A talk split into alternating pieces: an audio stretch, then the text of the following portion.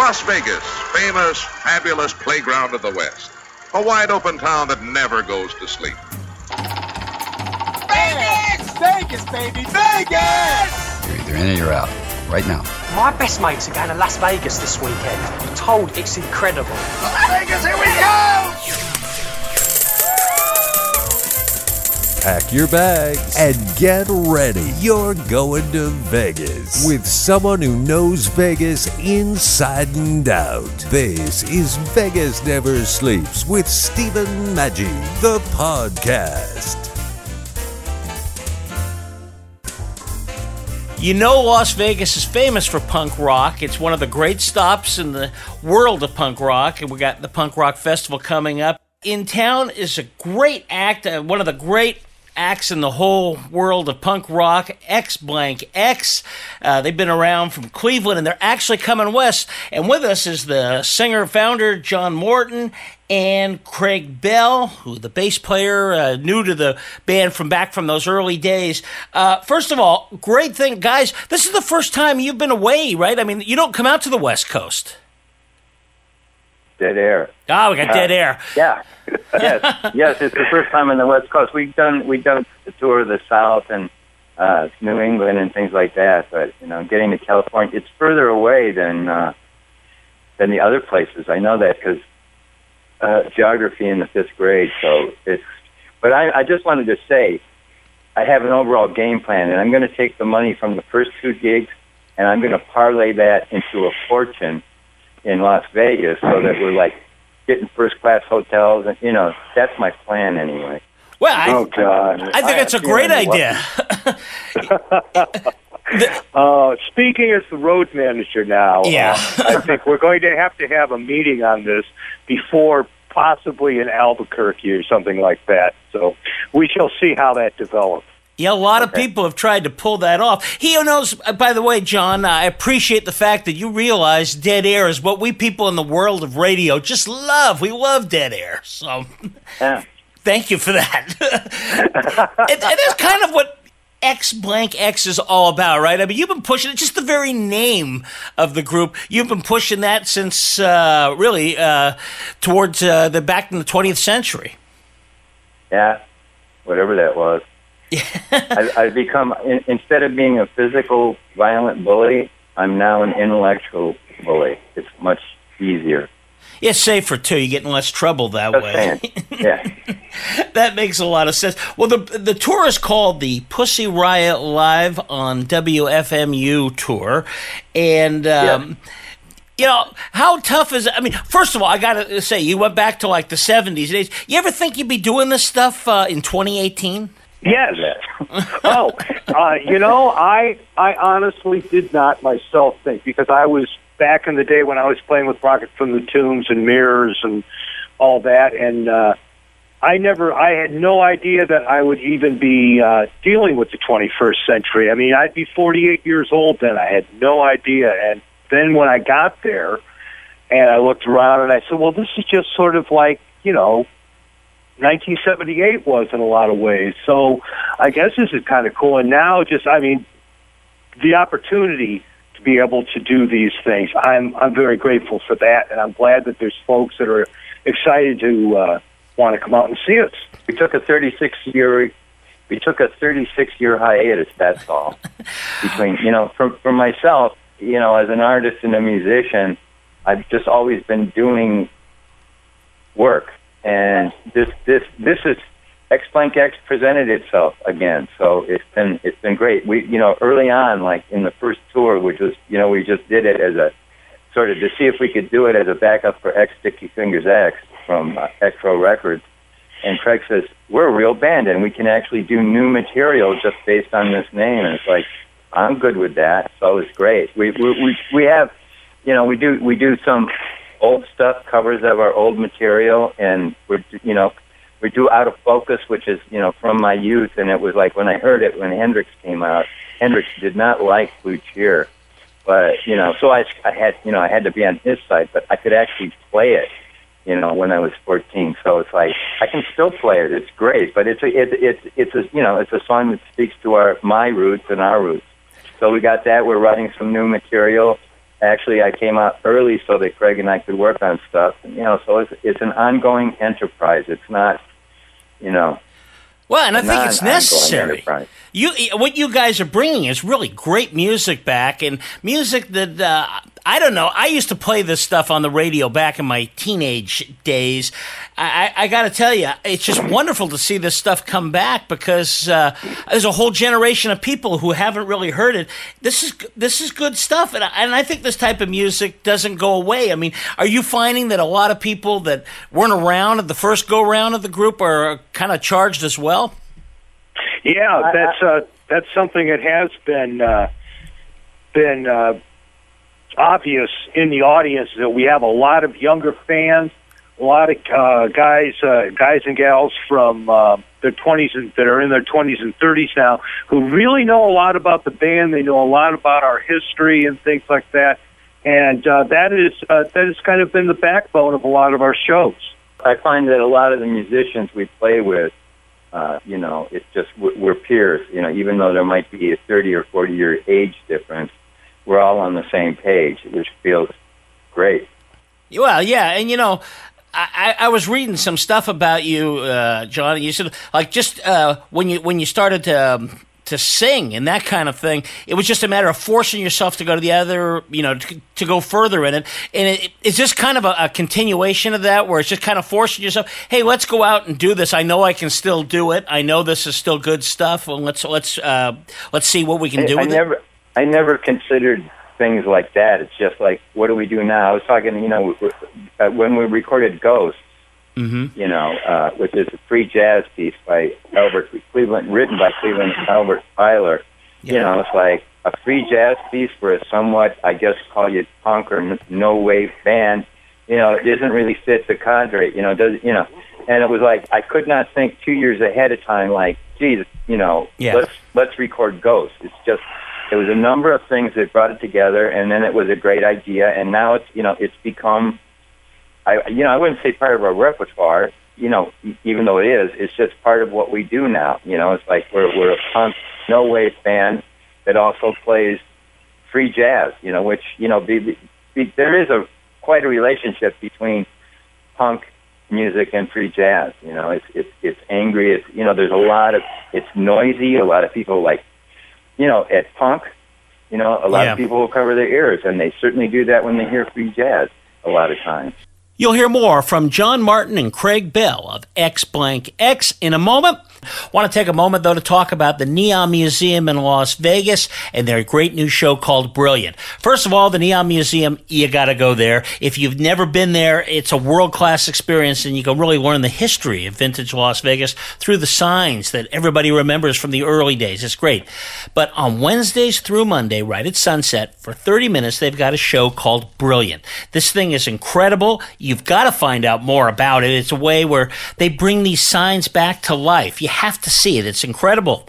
You go to the way- website, first of all, www.neonmuseum.org and you're strongly advised to get the tickets in advance so you want to go there ahead of time you can go backslash brilliant to go right to that show tickets are available there they're located at 770 las vegas boulevard in north las vegas just north of downtown las vegas that's the neon museum you are listening to John Morton and Craig Bell of the punk rock supergroup X Blank X. Well, I mean, is that part of it, you guys? Uh, you know, because what punk is, you know, like jazz, it's one of those things where it's kind of an acquired thing, you know, where you, you start picking up the nuances and so forth, and you start really understanding it. You know, it's it's it's not meant to be uh, mass produced in the in the trillions of albums and that kind of thing. It's funny when you jazz- talk about jazz because I know that, and uh, I'm sorry that I'm stepping on John like this, but we have a lag between the two of us. That's why I've gone down to the basement and he's upstairs. So I apologize for that. But I was going to say that you- you bring jazz into this and the jazz punk aspect, which I think we really are on on that plane now with with X Blank X at this time.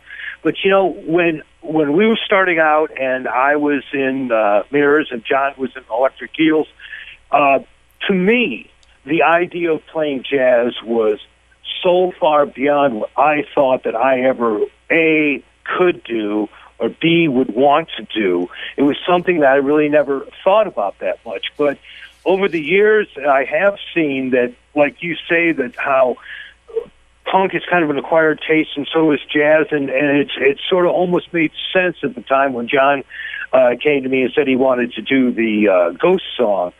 And uh, by that time, I'd been playing in the band long enough with John to realize that you know this is almost like a natural progression of where the music was going. So it's been it's been really a great journey, and I'm uh, I'm excited to uh, to continue it. Yeah, it is. Pretty John. I'm done now. I always, I always had I always had free jazz.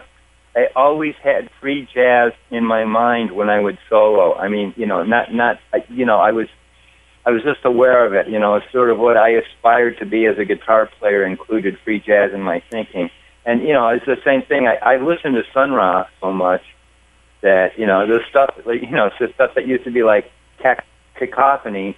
You know, I'd listen to it, and it now it sounds like Brahms to me. It's just it isn't. You know, you got to work at it. You got to work at it. But you know, like all of these things, you know, including some visual art, you know, is all in my brain pan at the at the at the at in this brain pan, and it's so you know, so we.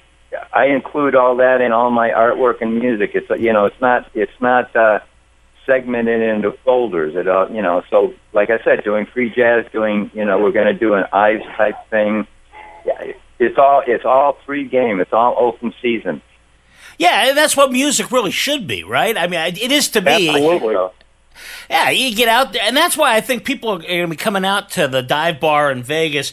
It- We just uh, we want to find stuff like that in this type of art. I mean, you were doing this stuff back, in, in- like I say, in the '70s, and it's you know it's just it's breaking ground, and this is the same stuff. You know, decades later, It- it's not the same music. That's the whole point, but it's it's breaking ground. I mean, I remember they used to say that the sound out of Cleveland was even before the Sex Pistols and things like that. So It was. it's kind of I mean, you know, if you look at if you, I'm sorry, but if you look at the dates, you know, we the Eels were like 72 to 75, and I don't know what Rockets and you know, Yeah. but that you know, the Pistols came out in 78, even though they'd been around a couple of years. The, the you know, the remote y- y- on the timeline, we were you know pre 75, so. yeah Yeah, but I, you know, I got to say is that you know I think punk was in the ether, in the collective unconscious. It wasn't like uh, all those guys from England said, "Oh, you hear this stuff from Cleveland, mate." How was that for English accent? You Oh, thought I was- not bad, not bad. yeah. And I, you know that the, you know the attitudes and the ideas were floating around in the ether, and you know you'd hear other bands and you discuss things. So you know I don't. eh, I'm glad it. I'm glad it all Well, happened, but and we were all playing off the same kind of influences. We were all playing off you know, the, the Velvet Underground, the English Invasion, the the uh, underground or garage rock, whatever you want to call it, that was coming out of California in the '60s and out of the Midwest. So all of us were listening to that.